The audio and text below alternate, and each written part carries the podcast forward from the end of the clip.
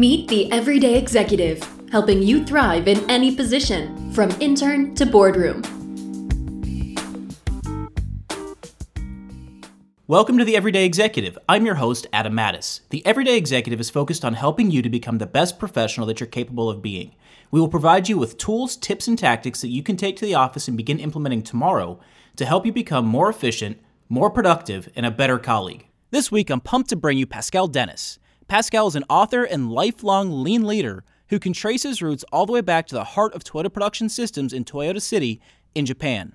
Pascal is going to help us understand what it takes to effectively lead teams, what it takes to build great products through efficiency, and how a little bit of kindness and humanization can take your organization to the next level. Enjoy this one with Pascal Dennis. All right, Pascal, before we get started here, I do have to tip the hat you just did to me offline, but we'll do it here on the recording. Those Blue Jays took care of my Orioles last night. They're moving on, so congrats. Thank you, uh, um, Adam. I wanted to tip my hat to the Orioles, though. Holy cow, what a team! Um, Adam Jones, Schoop, um, Trumbo, and the rest of them. Absolutely fantastic team, and both sides deserve to win. So, tip of the hat to the Orioles. Great season. Absolutely. And that's how I can tell that you're Canadian because you're very polite about it. Anybody here would just uh, kind of tear me apart. So I appreciate that. well, my granddad was an American, so for what it's worth. there you go. All right, so we'll go ahead and get started here. Uh, Pascal, if you could just in a few words tell us who you are and what you stand for. Um, I'm a, a, chemical engineer by training, um, Adam. Uh, I grew up. Uh, uh, professionally at Toyota Motor Manufacturing, and um, I guess what I stand for is uh, fundamentals, uh, the fundamentals of management, of uh, ethics, um, and um, a way of of leading, a way of managing that I was lucky enough to to learn, uh, working with very kind and and patient senseis at Toyota during the '90s. Outstanding, and that's that's something that's really special that I think for a lot of folks that are listening that have any familiarity with lean they know just how special it is to be that close to TPS and, and Toyota Production Systems and the folks in that organization. Um, can you kind of talk us through your lean journey? You know, where you first got your exposure and what really piqued your interest in the uh, operating philosophy? Um, yeah, I uh, uh, was trained in chemical engineering and business, as I said, and uh, um, I, I, began my, my career working in um, the engineering um, helping design uh, uh, mining plants and and pro- processing uh, plants. And I, this was you know in in the 80s, and um, the TQM wave was was rolling through the world. And so I heard about people like Joe Juran and W. Edwards Deming and the like. Uh, and that was my first introduction, and it just made a lot of sense. Um, as it happened, I was very simpatico with Japanese culture because um, I've studied Aikido uh, all my life. And I, I, actually started when I was 15 years old. So I had a, a good sense of Japanese culture. And uh, I had a sense that this made sense. You know, this was just the right way of, uh, of managing. And then I was lucky enough to get hired at Toyota Motor Manufacturing Canada, about an hour and a half west of uh, our home in Toronto, and uh, my apprenticeship began in earnest. I gotta say, you know, where I first was introduced to you and, and kind of your your writings was in the Remedy. I think I was in one of I don't remember what class I was in, but somebody recommended the book to me, and I picked it up, and I won't lie and say I read it. I actually bought the audiobook and listened to it as I was going back and forth between Nashville and Memphis. And I think the thing that really hit me about it was that you know I've read the Toyota Way and a lot of those other books, and they're not entertaining reads. They're great reference materials. It's you know you mentioned Deming and, and some of those other you know great leaders in our space, and like the principles of product development flow is another great read, and I force myself through it once a year, but it's not something that's entertaining. And what I really appreciated about the remedy was that you packed so many great lessons and great understandings of lean philosophies and Toyota production systems in an entertaining story. Do you want to kind of talk us through the journey that you went through writing that book and, and some of the maybe people you reached out to to contribute and what you learned? Yeah, um, you're very kind to say so, Adam. Thanks. Uh, um, the remedy is, uh, as you know, the second in a series of books that began with Andy and me. And uh, I just published Andy and Me and the Hospital, which uh, completes the trilogy. Um, and um, it uh, the three books follow the adventures of Tom Pappas, uh, who's an auto executive with problems, and his uh, sensei, a, a, mysterious, reclusive uh, ex Toyota heavyweight who's living in New Jersey, of all places. Um, and I've always believed in the power of stories. I think uh, we're hardwired for stories. You know, 50,000 years ago uh, on the African savannah, we didn't uh, show PowerPoint, we told stories. So um, I wanted to express all that I'd learned and all that, um, you know, very kind senseis had taught me over the years through uh, these characters. So Tom Pappas and Andy Saito and all the other people are people that I know, people that I've worked with. Um, uh, the real people the situations are real. I mean, it's a fictional story, but it's based on actual experience. And I want to make it compelling for people uh, and get uh, the, the, humanity uh, behind the system. Um, just the methods and tools uh, uh, are inadequate to really convey the full power of the system. What, what, struck me in in all my years at Toyota and working with with the, the greatest senseis is that the fundamentals uh, are ethics. You know, the right way of being, the right way of managing, the right way of um, of leading, as opposed to uh, just a set of uh, uh, uh methods.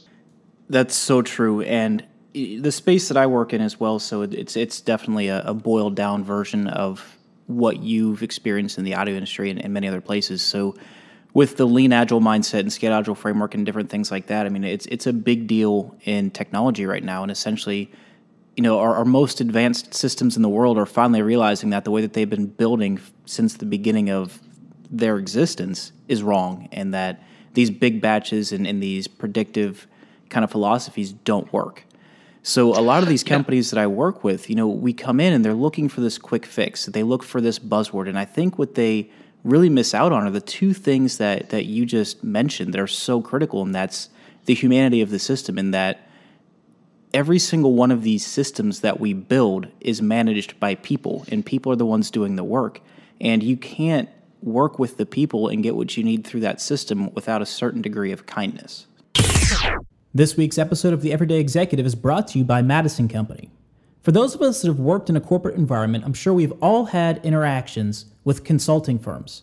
The big firms out there, you know who I'm talking about and you know how they work. They come into your culture, they create an environment that is dependent upon them, so you can't get rid of them. They create a dependency that requires us to make sure that we have them funded year after year after year, and we're even forced to make staffing decisions and cuts based on our need to keep that firm around. It's time to take a different look at consulting, and it comes from the anti consultancy consultancy at Madison Company. If your culture needs a refresh, if you want to improve those employee engagement scores, if you want to figure out ways to make your team work better together, Madison Company has the skills, the experience, and the team you need to achieve the operational outcomes that you're after. Specializing in scaled agile transformations, lean enterprise, and cultural transformation, Madison Company has the years of knowledge and the breadth of expertise to help make your goals a reality. Learn more at mattislc.com. That's M A T T I S L C.com. Now back to the show. We've been lucky enough to work with um, many IT uh, designers and developers uh, over the years, and Agile is the grandson, if you will, of Lean. It's very simpatico. Uh, but to your point, um, any expression of lean, whether it's uh, you know lean for design or agile or uh, lean startup or TPS, you know the granddaddy, um, all rest on a foundation of um, human values. That's what sustains the system in the long term. Um, otherwise, it, it collapses on itself. And uh, you know the electronics companies we've worked with, to your point, are learning this. Um, if you don't have that foundation, and you lack fundamental human systems, it's hard to motivate people to do extraordinary things in the long term. In the short term, you know, extraordinary leaders like a Steve Jobs can motivate people, but to sustain it, you've got to build a foundation of, of decency. And you, you see in Apple, uh, Tim Cook, uh, among his many talents, exudes a decency and a humanity. And I think that's one of the reasons that Apple continues to excel, continues to innovate. Um, if he was a swine and Apple was run by swines, by now they would have started to decay and collapse, you know? Certainly. I always like to reference back to the writings by Daniel Pink in his book Drive, you know, talking about what it really takes to yeah. achieve engagement with just mastery, autonomy, and purpose. And, and I feel like a lot of management systems that are in place were semi effective, and I won't say wholly, but semi effective when we were just building widgets on a production line. And as our work gets more detailed and more complex, um, it just requires a certain understanding that people are pretty smart. They're well educated, they know how to do their jobs, and you just need to get out of their way. And, and a lot of that is again covered by you know Daniel Pink and his philosophies, and then also to a certain degree by uh, Cal Newport in his book Deep Work. So there's just a lot of interesting things out there, and I think it's fascinating that it's all really started you know at Toyota City in Japan with those basic lean philosophies with Taiichi Ohno and what was it the loom right the automated loom is where it all started. Yeah. Yeah, I'm a big fan of, of Dan Pink's uh, work. As you say, it's it's bang on, and um, you know, in my experience, uh, people will not follow swine. You know, at least not in the long term. In the short term, you can bully and oppress and, and humiliate, humiliate, I suppose, but it doesn't last in the long term. So, those, uh, you know, humble uh, factories in Japan and Toyota City, Honshu, uh, Honsha plant and um, Takaoka plant and Tsutsumi plant did something really unique. Uh, and it was an unprecedented agreement, if you will, between uh, uh, you know management and the workers. The deal was you'll have a job here for life. Not only that, we're going to invest in you. We're going to teach you all sorts of things so that you are invaluable to us. And we don't want you to leave. And the, the deal is that you stay and you help us to improve. And it was um, brilliant in its humanity and simplicity. And, um, you know, we're still um, uh, trying to understand and trying to express and translate um, that fundamental understanding in, in different industries now. And you mentioned IT and uh, you know software design. Well, it's it, we have to fundamentally offer the same deal to people. You know, if we want them to do extraordinary things. Certainly, and I'm sure you've experienced this as well with your consulting clients. But anytime I go into a new organization, one of the ground rules that I have, and it's a big culture shift for a lot of people, is that we don't refer to our team members as resources. That's the first step to dehumanization and looking at them as interchangeable just mechanisms. And, and, I and I think what you mentioned there, the reciprocal agreement that Toyota has in their factories, is something that so many manufacturing and just companies in general have forgotten that and that's when an employee accepts a job there's a reciprocal agreement there that says as long as the employee comes in does their absolute best to the best of their capability every single day that the employer has an obligation to essentially take care of that person and their family there, there's the agreement there that if you give me your best we'll give you our best that seems uh, fair and decent and human. You know, um, I mentioned electronics. Uh, it's an industry that uh, is very young. Uh, and um, has had some rough times because they didn't know that, and not out of ill will. It's simply because, you know, young companies need to go through a certain development to understand what what, you, what we're describing here. So you hear awful stories like uh, you know uh, the treatment of uh, workers at Foxconn, for example, a few years back, the suicides and and stuff. So I mean, Terry Gou and Foxconn is trying to uh, ameliorate that and trying to behave in a, in a better way, and more human way. We heard the same thing in in factories that uh, Apple was using. So younger companies, uh, if they're decent and honorable will learn this over time and have to learn this if they're going to succeed. The great companies that last generation after generation after generation and continue to reinvent themselves are those that have that foundation. And you mentioned um, uh, Toyota. You know, just rhyme off the other ones, uh, the great ones, the Procter and Gamble's, the Honeywells, uh, et cetera, et cetera, all have a foundation of, of fundamental decency. When they lose it, they really struggle and I won't I won't name names, but um, you know there are a number of very famous companies that that lost their way, and some are able to regain.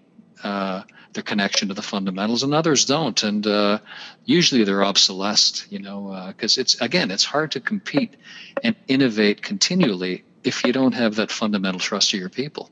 Certainly, and it, it comes down to reinvention too. A lot of those companies that you mentioned yeah. have shown resiliency. One of the ones I always like to look back at is is GE. I mean, you look at foundationally where they started and what they do now. It's they're literally in every industry. And so much to the point where I think it was in the beginning of this year where they had a completely new ad campaign to show that they've reevaluated, they've reinvented, and they're they're morphing for the future. I think it was a bunch of recent college grads sitting around a table and they're all talking about the crazy app companies that they're working for. And the one kid says, "Yeah, I took a job at GE," and they're looking at him like he's crazy.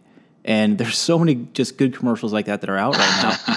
and yeah, if you just look at the headlines from GE this year, from you know that that ad campaign to the fact that they've abandoned the archaic performance review, that's another sign of a great company. Companies that aren't afraid to look past their own legacy to understand that the long term viability comes in your ability to reinvent.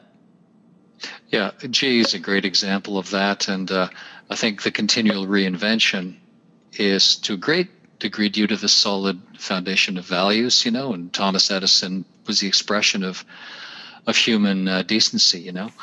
Um, uh, other another company that comes to mind is IBM. I mean, they've gone through so many reinventions. It's it's quite remarkable, and and currently uh, Ginni is uh, is leading uh, a major shift. Uh, uh, and you know, we wish her well. We wish IBM well, but they too are founded on the fundamental decency and vision and humanity of uh, old Tom Watson and, and young Tom Watson. So it's easy to discount these sorts of things, uh, but it's like um, ignoring the law of gravity. Uh, eventually, um, you know, uh, if you lack these things, the house starts to decay and f- collapse upon each other, and all that's left is uh, you know, a, a, smoldering crater, and the, the, community has to pick up the pieces. You know. Certainly, and I feel like a lot of companies don't realize they have an issue until they get to that smoldering crater stage, and then the climb out is just it's it's crazy yeah. difficult. I was talking to yeah. a client recently um, about the difficulty they're having in hiring. Uh, they're going through a process where they're trying to reinvent and, and become a more humble type organization, more employee and customer focused. And the issue that they're having is that through years and years and years of layoffs, and we've all seen them, you know, you have companies that have yeah. employees that have been there for 20, 30 years, and all of a sudden they come to work one day to a post it note and then an escort out from HR. And what yeah. you get from that in the technology age is a Glassdoor page full of angry and unfortunately realistic reviews and oh, people yeah. people these days, I mean, they're they're not just going to take a job to get it. I mean, this is one of those points in time where, especially in technical professions, where the employee can be picky.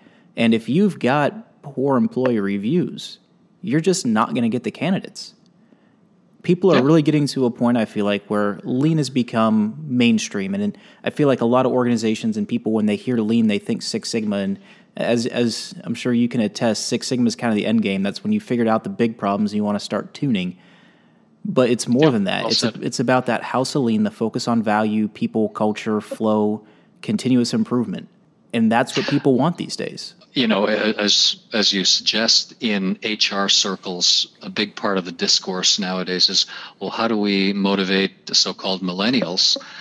Well, you, put your finger on the many of the key points. At them, you, you treat them with respect. You um, uh, promise them uh, decency and uh, stability and, and and some level of security, you give them the opportunity to grow. You know, uh, those things are just fundamentals. Uh, you do that, I think you'll motivate anybody, millennial or not. again, people think you can somehow outsmart uh, life. You know, you can you can mouth these things but not really believe them. You can, you know, uh, be superficial, but really, people know and whether it's the glass uh, uh, ceiling or Glassdoor or whatever, the word gets out, and and you suffer everything you described.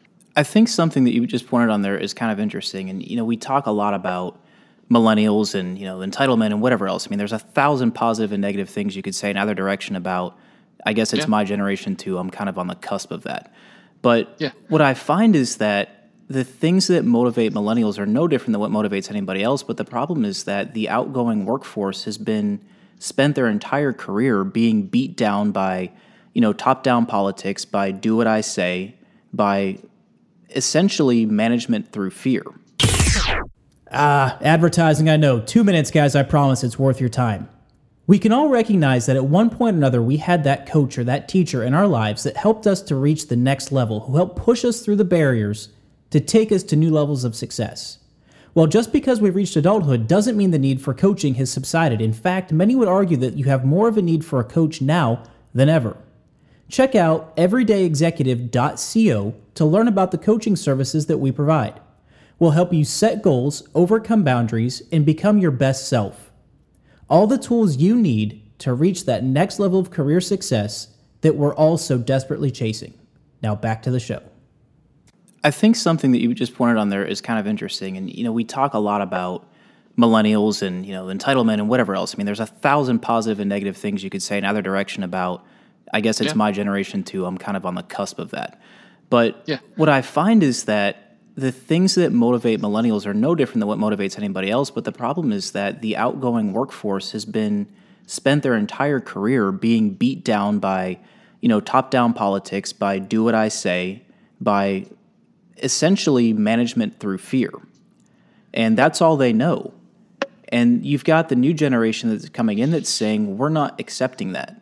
We insist on being treated like humans. We insist on being treated differently. And I think a lot of the clash there comes from this one generation that comes in where you create value when you create security based on the information that you hold, which is in stark contrast to the new generation coming in, which derives value from what you can share. I mean, a lot of these folks were born with iPhone in hand and, and Facebook and Twitter and whatever else. And it, it's, it's just a very interesting kind of dynamic. And I find that when you sit down with those people and really kind of point out that, you know, you're not really that different, you're, you're not wired any different, your experiences are just different, that begins to start that conversation. Yeah, I think you express it very well. You know, and uh, yeah, some people say, "Oh, well, you know, millennials have a sense of entitlement." Well, is it a sense of entitlement to expect to be treated with respect, to expect, you know, the fundamental uh, standards of decency uh, and you know respect for people, respect for the environment uh, be honored? I don't think so. And and more power to them. You know, um, I've seen too many bozo executives. I mean, I've spent I've spent a good part of my time the last decade plus coaching senior leaders, and for the most part, most are are, are good-hearted, recognize the responsibility that they have. It's you know, as Shakespeare says, uneasy lies the head that wears the crown. But there is a, a percentage, and you just referenced it, that uh, treat people like dirt. They try to control, they humiliate, they lead by fear, and uh, why should anybody accept that? And if you're a talented millennial or anybody that that has access to information and uh, uh, is able to use it, why should why should you accept it? I think they're absolutely right, and I think it's a very healthy thing.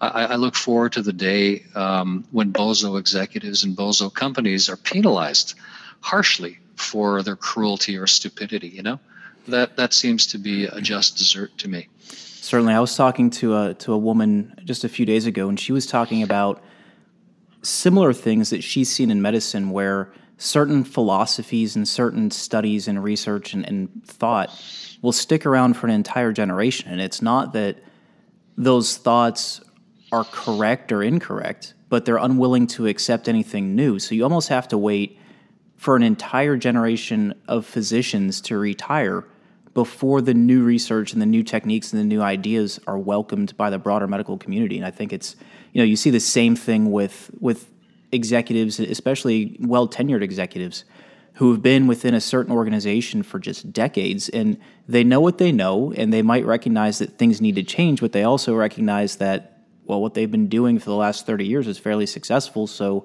why upset the apple cart? Yeah, yeah, um, I, I, think that's very well said.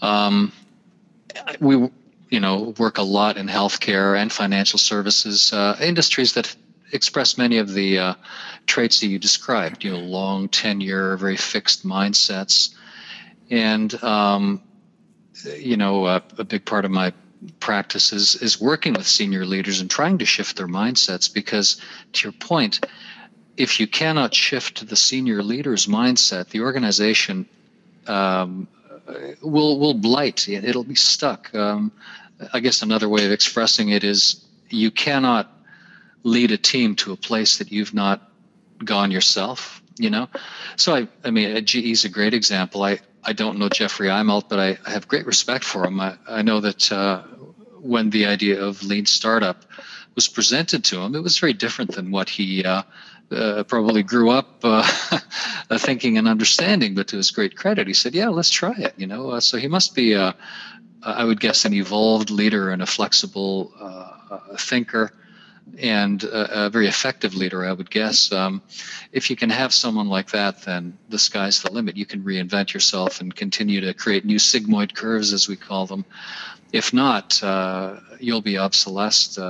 But the problem is that you'll be obsolesced with a golden parachute, but the smoking crater will will leave thousands of of lives uh, that are devastated. You know, so it's a heavy responsibility, and I I'm impatient with leaders that don't accept that responsibility and behave uh, accordingly. You know, you and me both. I think the difference is maybe you have the uh, maybe a little a little more. Maybe you're a little longer in the tooth and Kate can get away with it a little bit better than I can. I often get I often get asked to have kid gloves with uh, some of my senior executives because I uh, I'm a little too blunt and maybe a little too millennial for my own good and my impatience for treating people poorly. But I digress.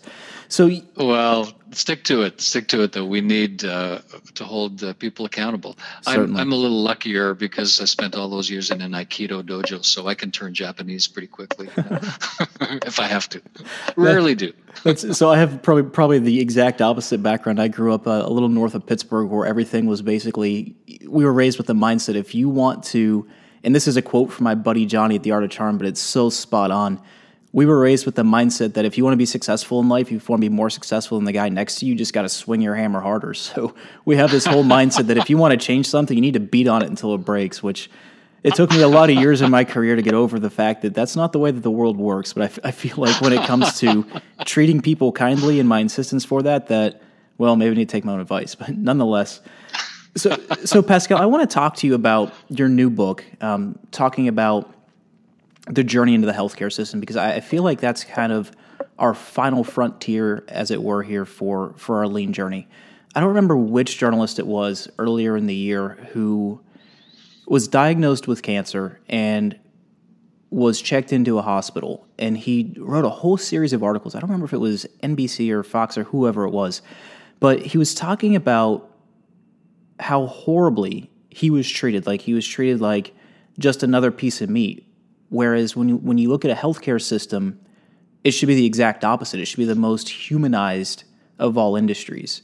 And you know, through regulation and the different things that happen um, in trying to control that sector, I feel like the people have been really cut out. So, can you kind of talk us through just at a super high level the Cliff Notes version of your latest book and kind of some of the key teachings from it for folks that might want to pick it up?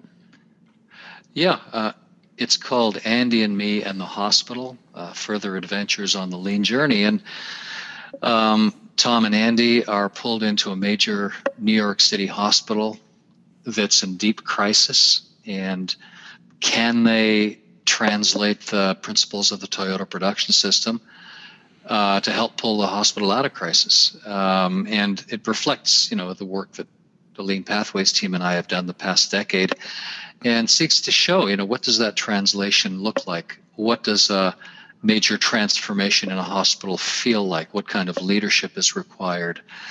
Um, what kind of obstacles do you run into? What are possible countermeasures? It's a it's a very real story, and I, have lived many of these things, and I think it's quite a dramatic story. Uh, certainly, people that have read it say, "Holy cow, it's a real page turner," which which pleases me.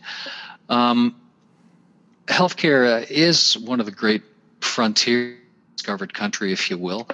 Uh, I'm struck by uh, how good the people are, especially the people on the front line. The people in emergency departments, for example, are like gallant knights. Um, you know, charging into the into the fray, um, risking burnout and infectious disease, and dealing with the most horrific situations. And they do it day after day after day.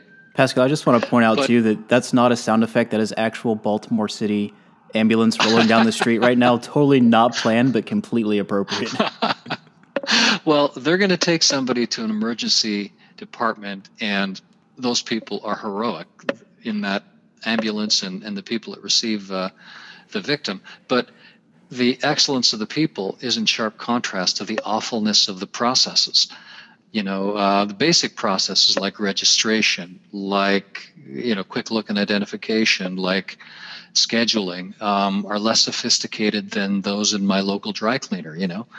Um, so uh, the mindsets are very fixed, especially among senior leaders. Although there is a growing number of superb physician leaders that are leading transformations, and I tip my hat to you know Dr. Toussaint and Dr. Gruner at um, at ThedaCare and uh, Dr. Holloway at Bend Memorial Clinic and the great Dr. Jack Billi at University of Michigan Health System and many, many other just superb physician leaders, but they're still the exception. And it's vital work because we talk about lean and TPS being about value.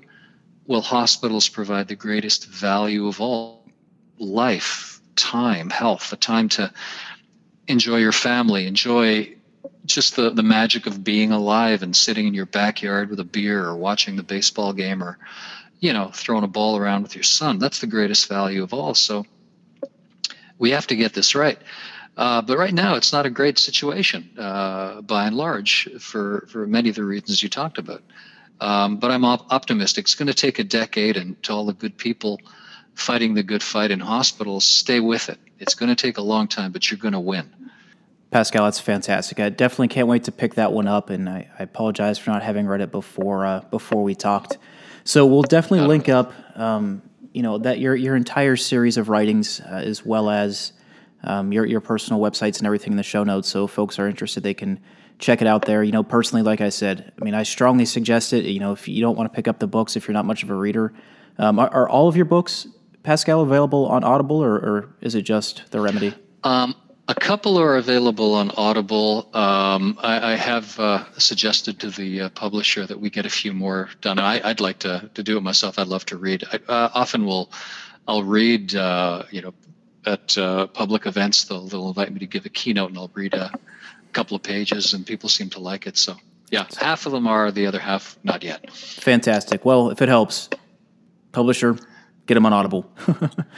uh, Pascal, again, thank you so much. Is there anything that you would like to leave the listeners with, just as far as some parting words? Stay the course, um, lean slash TPS, and its various grandchildren, agile and Scrum, etc., are the right way to manage. Please remember the foundation is simple decency and respect for people, and, and that's what animates everything. And, and please try to, to live according to those values. And, and if you're a leader, uh, lead that way too and teach others to do the same. End of sermon. Manage systems through humanity and kindness. I love it. Pascal, Well thank you. My pleasure, Adam, and uh, have a great rest of the day. Wow, what a great episode with Pascal Dennis. Managing the system with humanity and kindness. That's a really important lesson that we can all take to the office tomorrow and begin implementing. Treat your people well, and the quality of your system and your solution will follow. If you enjoyed this one with Pascal, please hit him up on Twitter. All of his links are on the show notes page at everydayexecutive.co under the podcast tab. Let him know that you enjoyed his content, check out his books, and again, please tell him thanks. If you do enjoy the podcast, please let us know. We appreciate all emails, but especially the reviews that you can leave us on iTunes, Stitcher, or anywhere else that you happen to listen to us. Those are what allow us to continue to bring you great content and grow our base to help make you a little bit better every day. Thanks for listening. Hit us up. We'll talk to you soon.